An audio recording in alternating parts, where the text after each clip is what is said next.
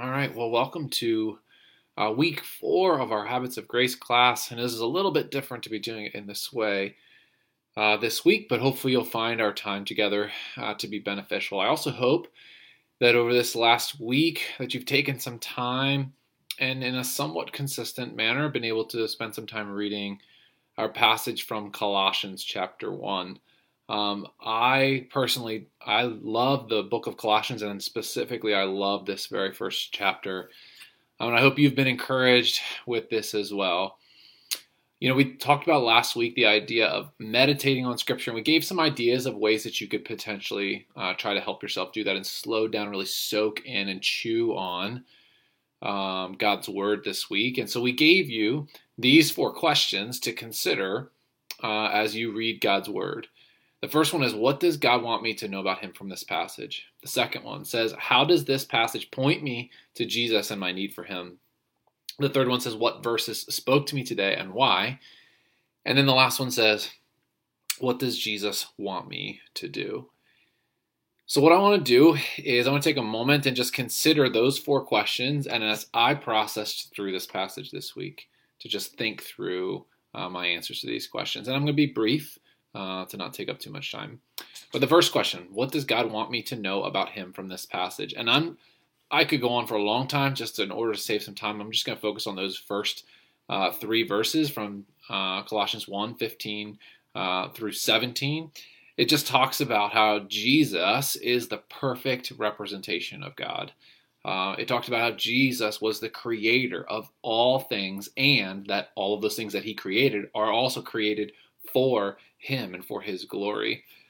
And then in verse 17, he talks about how Jesus holds all things together. Again, I could go on, like, this passage just had so many different things about who God is um, in it, but just to save some time, I'll just go with those few thoughts. The next question we talk about is how does this passage point me to Jesus and my need for Him? Well, this entire passage is all about Christ. I mean, literally, when it starts with, He is the image of the invisible God, that's what we're saying is that Jesus is the perfect image, uh, image of God. And so, um, yeah, this is all about Christ. Um, and I just love so much the powerful descriptions of Jesus that are here. Um, I certainly know that I am not these things that are listed, so submitting my life to Christ um, is easier when I know who He is and that He can be trusted. So I love these descriptions um, of, of, who Christ is this week. Uh, I also love in verse 21 that just reminded, um, you know, talk about my need for Jesus. Verse 21 says that we were once alienated and hostile in mind, doing evil deeds, and that Christ has then reconciled us. And now we are blameless and above reproach. And just that reminder of the gospel to say, I used to be this, alienated and hostile mind, but Christ has made me blameless and above reproach because he has reconciled me uh, with God. And then the last part, what verses spoke, or last question, or no, third question, it's not the last one. What verses spoke to me today and why? I love this entire passage, like I said, but if I was going to zero in on just one verse or one thought, I would probably pick verse 17. Uh, I and it just says this, and he is before all things, and in him all things hold together. Uh, I just love the idea um, that Jesus is before all things and that he's holding them together. In our world, especially today, it feels like a lot of things are actually just falling apart.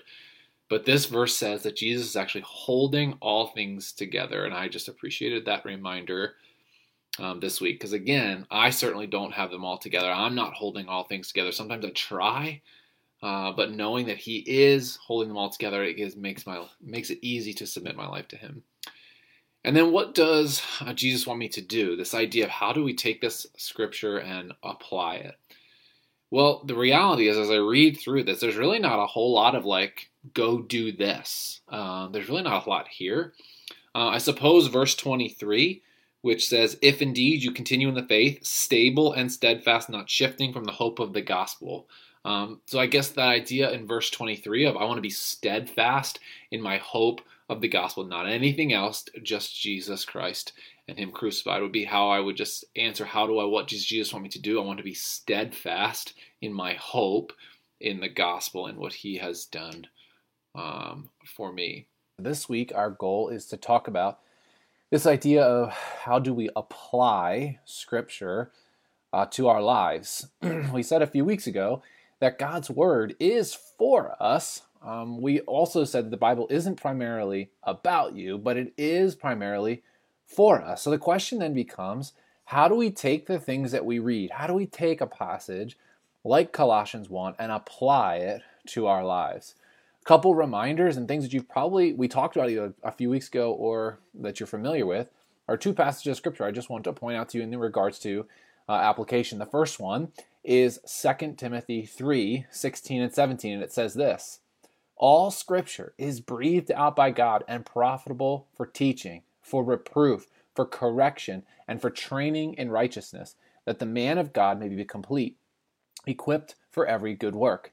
And so we can see from this passage right here, it says all scripture is given to us by God, and it's got things that it's supposed to accomplish. It's profitable for things. It's profitable to teach us. It's profitable to correct us. And reproof kind of goes hand in hand with that. It's good to train us uh, so that we can be complete and equipped for what life has for us. So there must be a sense that when we read scripture, we're not just it's got it has to be different than when we read just some sort of novel. Uh, when you read your favorite book, whatever that book would be, that's just a story about something, it's not training you for righteousness. It's not teaching you something. It's not correcting you in something. They're just for entertainment. When we read the Bible, it's not for entertainment. There's this idea that us reading scripture should result in us being different. We should be able to apply what we've learned to our lives. We also have in James chapter 1, uh, verse 23, we read this says, For if anyone is a hearer of the word and not a doer, he is like a man who looks intently at his natural face in a mirror, and after looking at himself, goes away and immediately forgets what he looks like. Again, we have this picture that James is saying we are called to be doers of the word. Like we are, we should not be somebody who reads something or we hear something from God and not do something about it. So, how do we apply scripture? Well, what I would encourage you to do is think through our passage from Colossians 1. As we study this passage and we are looking for specific things that we want to be able to do, we want to be doers of God's word, you're going to notice that the passage is full of things about God and, uh, and who He is and who Christ is, but there's really not a whole lot of specific to do language. there are no thou shalt, thou shalt not uh, in that passage.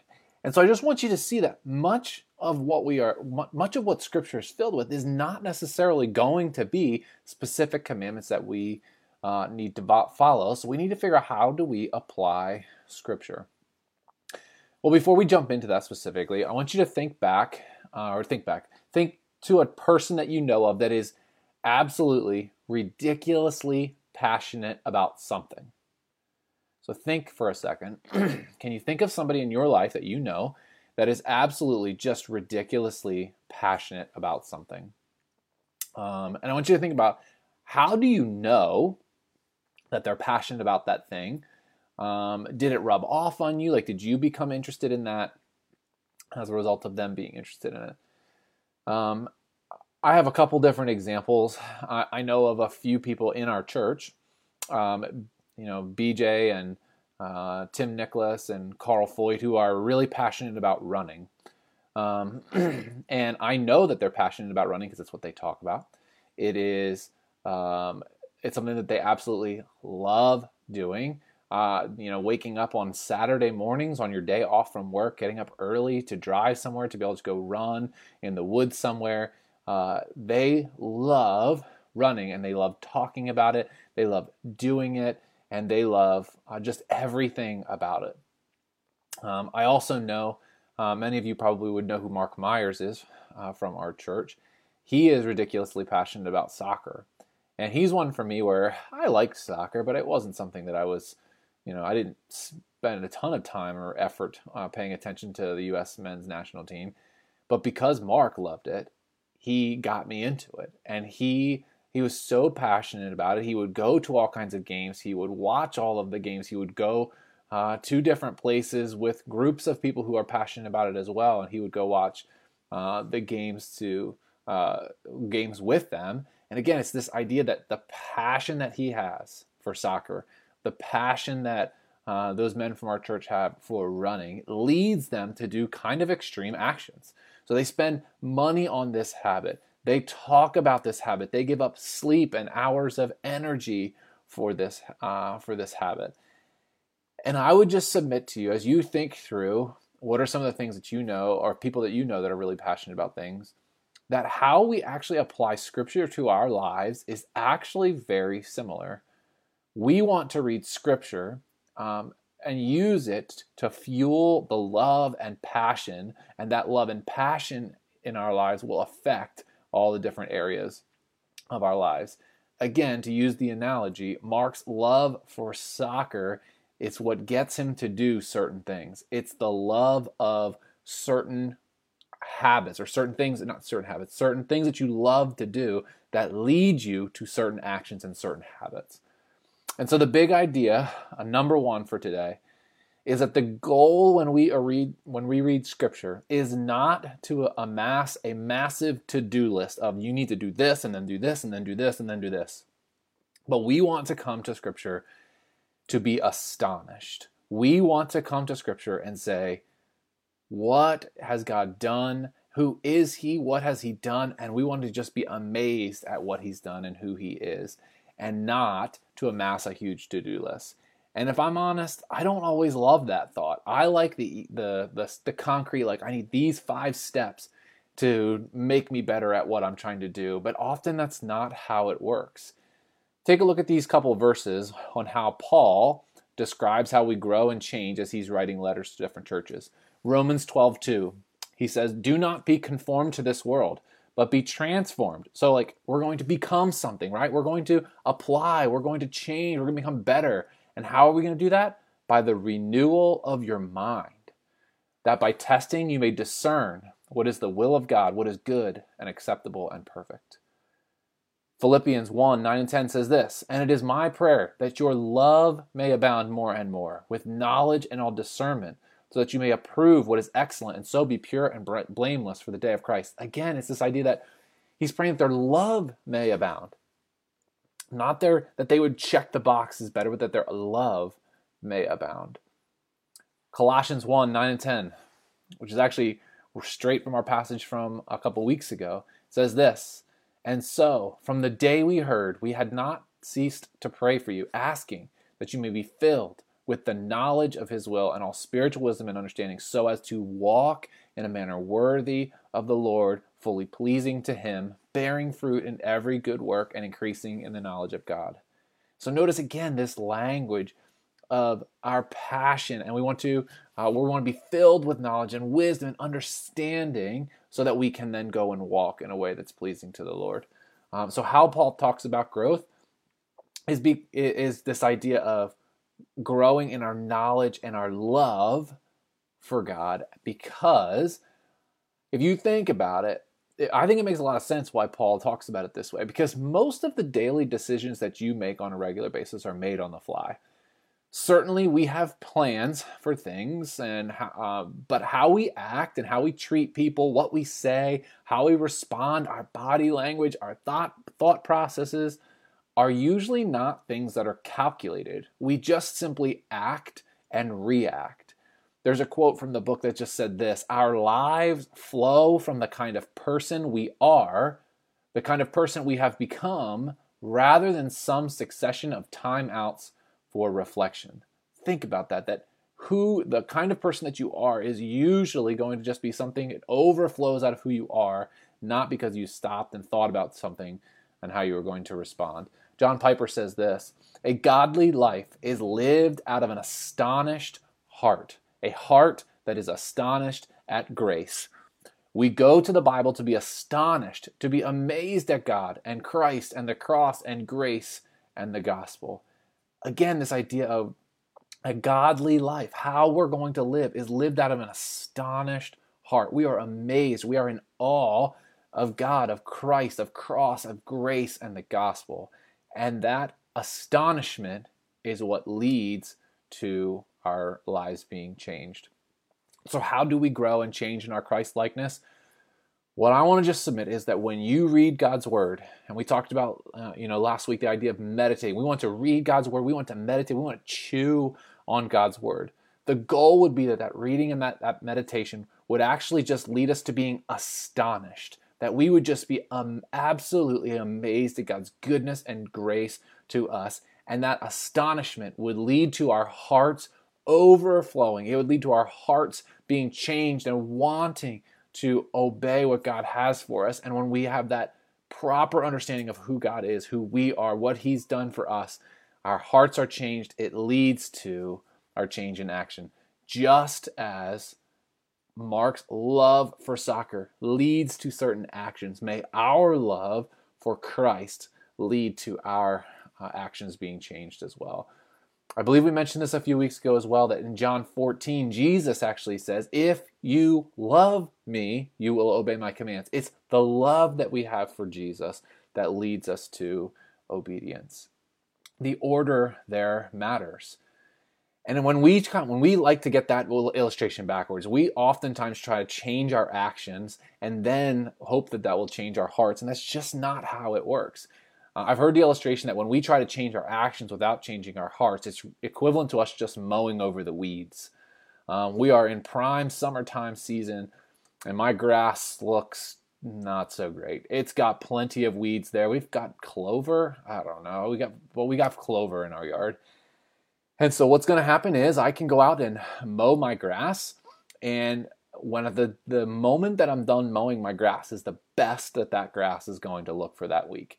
Like it's got, it's just mowed down nicely. You can't see the, the little white flowers from the clover popping up. It looks really, really nice.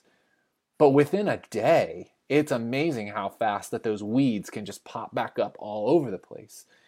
And when we try to change our actions without uprooting the weeds, without uprooting the heart issue, what happens is equivalent to us just mowing over the weeds, and those issues that we struggle with are just going to pop back up all over the place. Um, an easy example is my children. I mean, they give me all kinds of examples for things that I'd like to talk about. Um, I've been having the same conversation with my kids for years, and honestly, I wish that we could be doing this in person because I'd love to hear from some of you how how your experience with your kids has been because I'm sure it's very similar. And the conversation that I have with my kids all the time is don't be selfish. You're not the boss. Don't be selfish. The selfishness fleshes itself out in about a million different ways from which utensils you're going to use at the when it's time for dinner uh, when it's time for dinner to who's going to go take a shower first or who's going to get up the stairs the fastest who's going to go in the door uh, the fastest. Or one of my favorites of all time was which car seat they were going to sit in. There was a time and it was last year where when it was just coming home from church, which literally for us is a one minute drive, there would be tears and fighting over who was going to sit in which car seat in the car. And again, just selfishness, selfishness, selfishness. Now, my temptation when those things happens is to try to come up with a solution to fix any one problem, to find a fair solution that uh, that will make it work. So we'll keep track of who's in this, this seat one day and who's in this seat one other uh, another day, and we'll try to switch and I try to come up with solutions to fix that one problem. But the reality is, the moment that I come up with a system to fix the car seat problem, there will be another problem. The external actions are simply a result of the internal heart problem of selfishness. So I'm trying to get to the heart of the problem, which is selfishness, uh, which is a problem of the heart. And the same is true for us how we learn to respond better to our boss, to our friends, to our kids, to our spouse, or our enemies. How we learn to put the needs of others before our own. How we learn to do a better job of preaching to the lost. How we can be free of some sort of addiction permanently. How we learn to spend our money responsibly. How we fill in the blank. How we do that all starts with getting, which, with getting to the heart of the problem, which is the problem of the heart. We go to Scripture to be amazed at God, to beg to have our hearts changed, to be astonished at His grace, and then the change in action occurs. Here's a quote from our book Meditation on God's words shapes our soul. Sometimes it yields immediate and specific points of ap- action or application. Embrace them when they come, but be careful not to let the drive for specific actions alter the focus of our devotions from astonishment and seeking to have your soul happy in the Lord. Coming to see scriptures and feel, I'm sorry, coming to, to the scriptures to see and feel makes for a drastically different approach than primarily coming to do. We want to come to the scriptures to see and feel and be astonished at what God's done for us instead of coming to the scriptures to amass a to do list. And here's another quote The Bible is gloriously for us, but it is not mainly about us. We come, uh, come most deeply because of whom we will see, not for what we must do. Become a kind of person, counsels Piper. Don't amass a long list. Again, this idea that we want to be astonished and amazed at who God is, and may that change our hearts, which in turn changes our actions. And that's what we want to do when we think about applying Scripture. Now, the second big idea that I want to just convey today is growth is slow. I think every single one of us would look at our own life and say we think we should be or we wish we were further along in our life in our life and in our walks with God than we are right now. But the beauty of the gospel is that Jesus does not love some future version of you. He looks at you right now in your mess and whatever that looks like and he knows that you are worth dying for. All the past, present and future sins are taken care of at the cross. And then this thought, we become what we behold. 2 Corinthians 3:18 says this, we all with unveiled face face beholding the glory of the Lord are being transformed into the same image from one degree of glory to another. And I would just submit that we are all beholding something.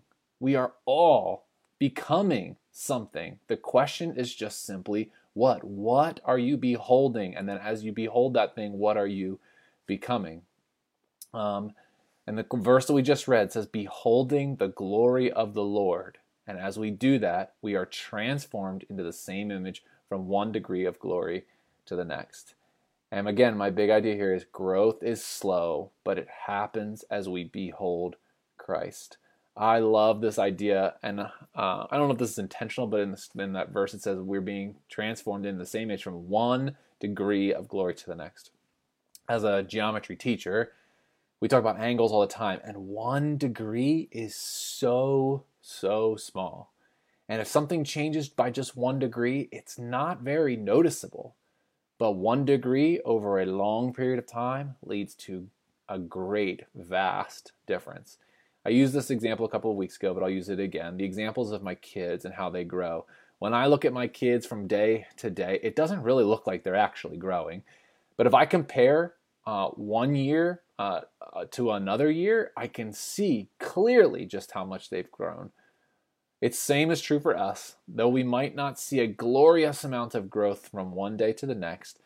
Hopefully, from year to year, decade to decade, we'll see lots of growth in our life. But don't be discouraged because as we behold Christ, we are being transformed from one degree of glory to another. All right, and the last thing we want to talk about um, for this week is scripture memory, memorizing uh, scripture. Now, we just talked about the, how we apply scripture to our lives is that we want to go to God's words to be astonished. Well, one other thing that as we think about you know how we want to change, we want to be people who are more like Christ. Uh, I've often used the phrase that we need to preach the gospel to ourselves. And what I mean by that is just simply this idea that I need to know fully uh, that I am f- completely and freely forgiven each and every day. I need to be reminded of who I am, that I am a sinner in need of grace, that I never want to move past that. I want to just dive deeper into that idea.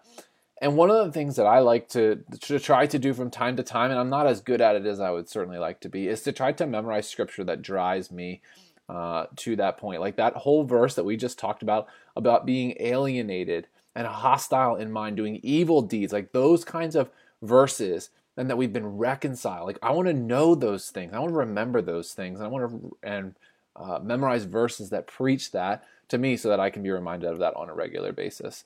Um, 1 Corinthians 1.18 says, For the word of the cross is folly to those who are perishing, but to us who are being saved, it's the power of God. Like the word of the cross, the gospel to us is power um, to us who are being saved. And notice it's being saved. It's an ongoing thing. It's not something where this is not just about a moment of salvation that happened, but this is a process of sanctification of we need to know the gospel and preach it to ourselves. And one thing that's important with that is being able to know uh, scripture. And just as like something you already know, there's a lot of things that compete for our attention and our loves. And we want to be known as a people who our hope is anchored in the gospel and in uh, scripture. So, I think if we were doing this together as a discussion, we would talk about why is it important that we memorize. Well, like I just said, if if we're trying to preach the gospel to ourselves, we need it's helpful to have key texts memorized to know them uh, to be able to do this. And if you even think about it, like Jesus had obviously clearly knew scripture and used it um, when specifically when he was talking uh, with the devil after uh, being in the desert for, for 40 days. We also need to be able to combat spiritual warfare. Um, I think we would all agree that our world is full of uh, deceit and lies and distractions, and knowing God's word is truth, right? And so it's good to fill our minds with truth. It's also great when you're going to go share your faith to be able to have these kinds of verses right on hand uh, so that you don't have to go searching somewhere for something to be able to share with somebody. Psalm 119, uh, verse 11, also says this I have stored up your word in my heart that I might not sin against you. Stored up your word in my heart, memorizing uh, scripture. Why? So that it, we don't sin against God. So, again, those are just some ideas as to why it's important to be able to memorize. Um, and obviously, I, I find memorizing um, large passages of scripture or even sometimes just a verse can be somewhat challenging. So in the past, we've asked people for, and the book that we've read had some tips for how to memorize things. Um, so just a couple tips for you as you think about how you could potentially use scripture memory in your life. Um, it's helpful to memorize with a group of people, whether it's your family or maybe there's an accountability group where you can just say, hey, we want to memorize this portion, this passage, this verse uh, together. Again, accountability, as we've talked about, even just with Bible reading in general, is helpful and important. Scripture memory, uh, it would be good for that as well. One of the suggestions we had actually from um, a somebody who else took this class in the past was the idea of taking it in the car. I believe it was somebody's uh, father who like they had a stack of index cards that he would keep on his visor uh, in his car, and any time that he was stuck somewhere at a even if it was just at a red light for a second, he would pull pull the visor down, take a look, read one verse or check to see if he still has it memorized, put it back, and then move on with his day. Or if he was stuck in traffic, or just having it always available there um, is great. And I, I also know that like even as I think about those little moments, like you know going to a doctor's office, and well, we don't do that anymore, right? We sit out in the parking lot where you would have your car, uh, but we would uh, you know, when you're sitting in a waiting room somewhere, like it's we're so quick to grab our phone. Like, what if we grabbed our, our verses that we're trying to memorize? Um, just a thought. Uh, from the book Habits of Grace, they specify these couple suggestions to diversify your bit, your picks. So you could pick an, um, a whole chapter, a key section, a key phrase. It could be an entire book uh, that you want to try to memorize, but just diversify your picks. Uh, the second one was take it with you during the day this is the one that I think is the most thing that makes the most sense to me. Uh, they said to make it easily accessible, so you could do it. You know, some people learn audio uh, audibly, so taking having audio of it in your car. Maybe it's a piece of paper that you carry. Uh, I've done it before where I've kept it as the lock screen of my phone, so that it's always just right there in front of me. But just having it somewhere constant that you can see it on a regular basis is great.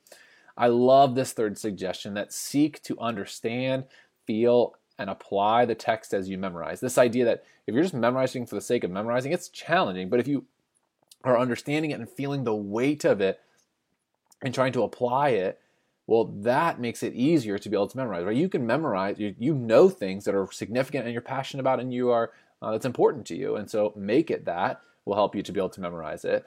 Um, I love the quote from the book. It says, "Learning the text by heart is secondary." Like that's the whole the point of scripture memorization is not memorization, but it's the the rest of this quote. Taking the text to heart is primary. We want to be people who know the word and live out the word, not just for the sake of knowing it. Um, turn your text into prayer, so being able to pray back your scripture verses. Memorizing in light of the gospel. Again, the idea that we're the whole idea of what we're doing this for is to learn about a person and not a text. So again, just that thought of using scripture to uh, or using memorization to help in your scripture reading, to help you in your knowledge of the Bible and your ability to share God's word with those around you and to preach the gospel to yourself. Appreciate you all listening in. Um, this is a little longer than I think I really anticipated it would be, but hopefully you've found some things that are beneficial here uh, as you listen to this. And uh, we really look forward to being back together next week. See ya.